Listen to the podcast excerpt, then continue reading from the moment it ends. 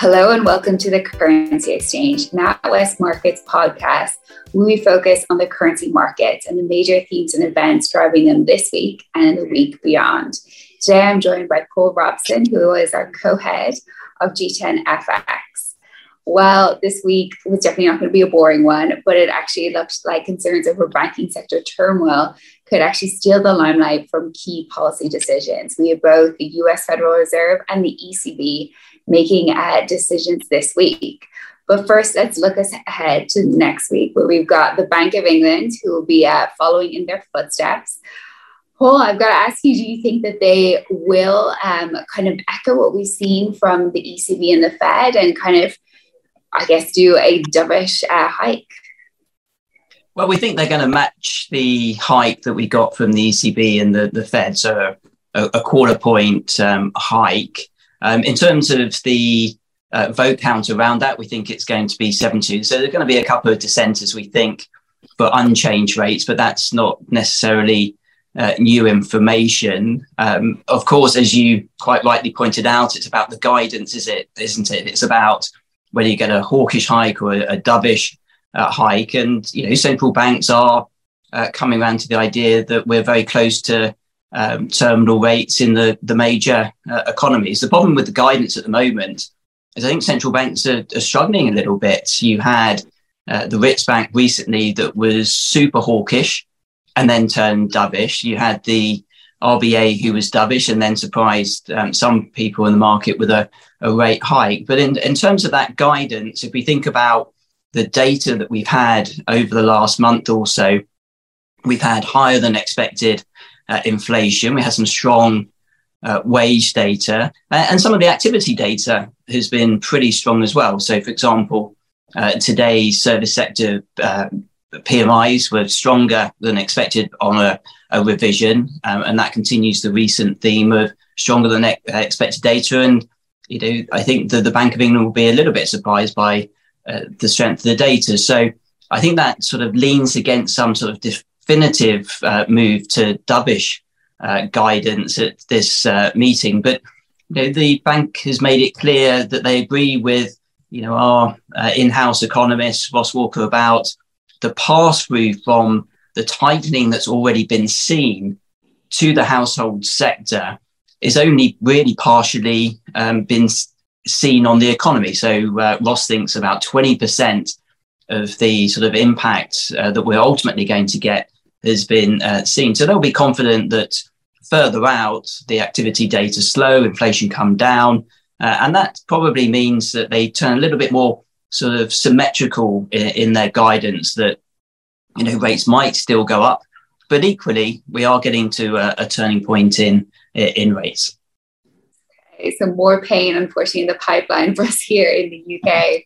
I guess, what does Sterling react to on this announcement? As you said, kind of a dovish hike. Are they expecting a change in guidance, or what's kind of the trigger for the Sterling reaction function going into this? Well, it feels actually on the day it will play a little bit negative for the currency. Markets have got about 75 basis points of tightening before you hit that terminal rate, and our own personal expectation is where we get another 25 and essentially they're done. There is a risk that they follow up with a second over coming months, but given what markets are pricing, that should play negative. And the other important thing to note is that Sterling's actually been tracking interest rates really a lot more closely than it was doing at the back end of last year. So both Euro Sterling suggests it should be a little bit lower. Sterling dollar should be a little bit higher on rate spreads. But if you get this dovish hike, I think that does lean against market expectations and plays a little bit more negatively for the currency.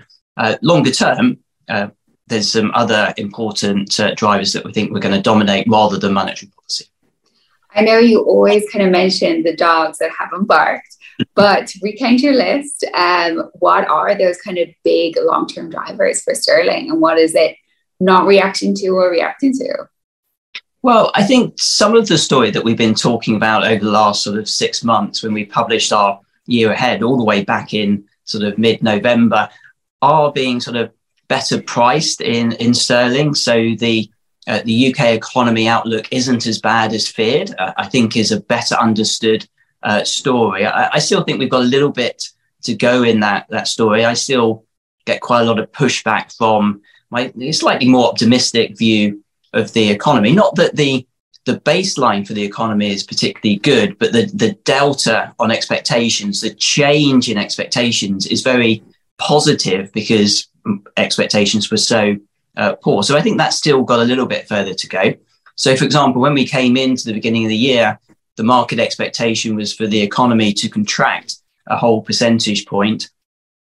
Just looking at the numbers recently, it's just now just a couple of tenths of 1% expected decline in GDP this year. I think that ultimately that'll go a little bit higher.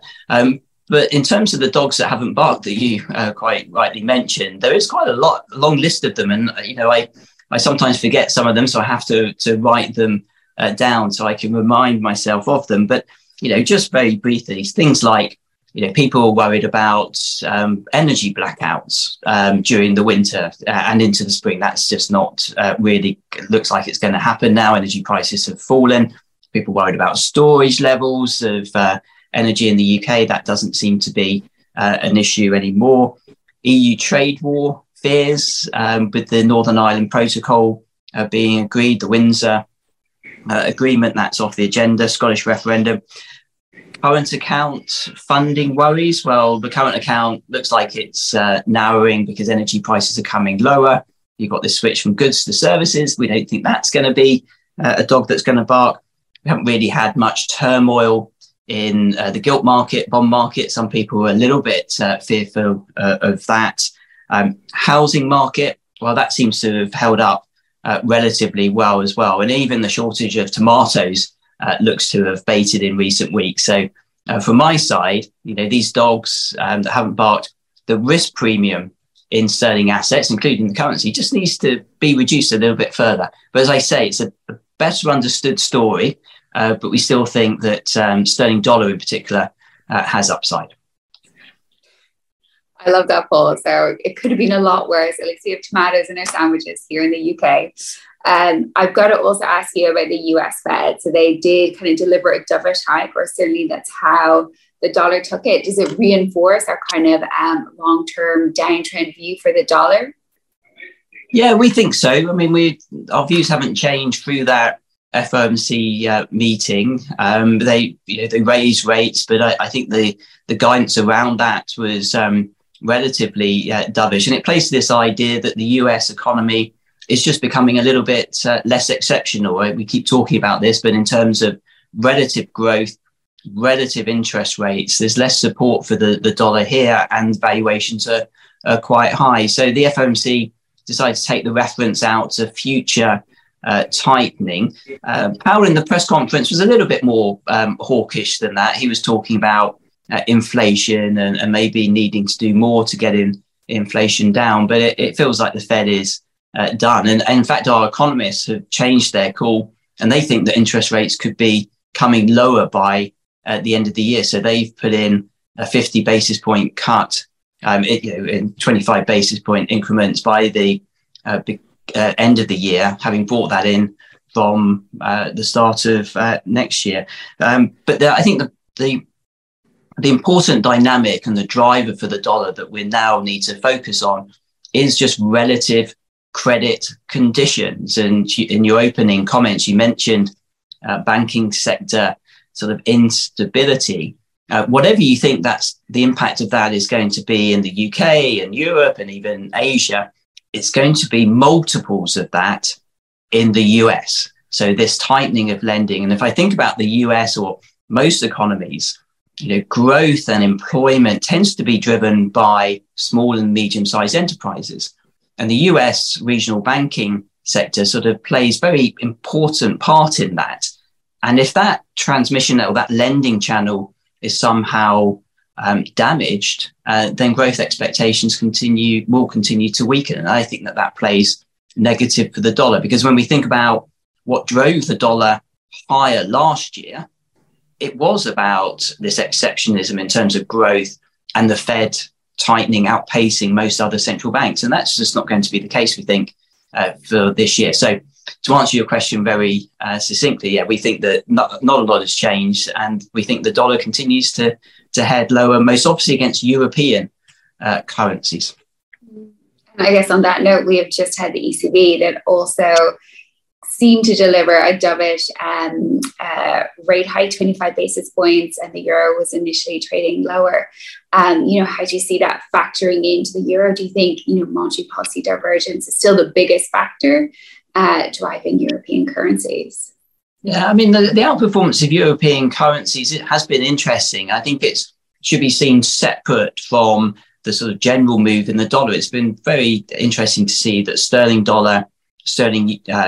euro dollar has moved higher, while quite a lot of the other dollar exchange rates haven't really moved. So you've had this outperformance. I was actually noting one of your currencies. I was looking at the Polish zloty and seeing against the Korean won, it had sort of done 10% in a couple of months. So I know that EM tends to be a little bit more volatile than G10, but I think that just highlights the extent to which European currencies have been priced higher. Now, a large part of that, we think, is the energy story in Europe. We've been talking about this, but I think it continues to be an important driver. Energy prices coming lower, growth expectations stronger, cost of living crisis a little bit less of an issue in Europe. And Europe was always front and centre, always expected to be impacted more than other regions. And as energy prices have come lower, the currency has done relatively well.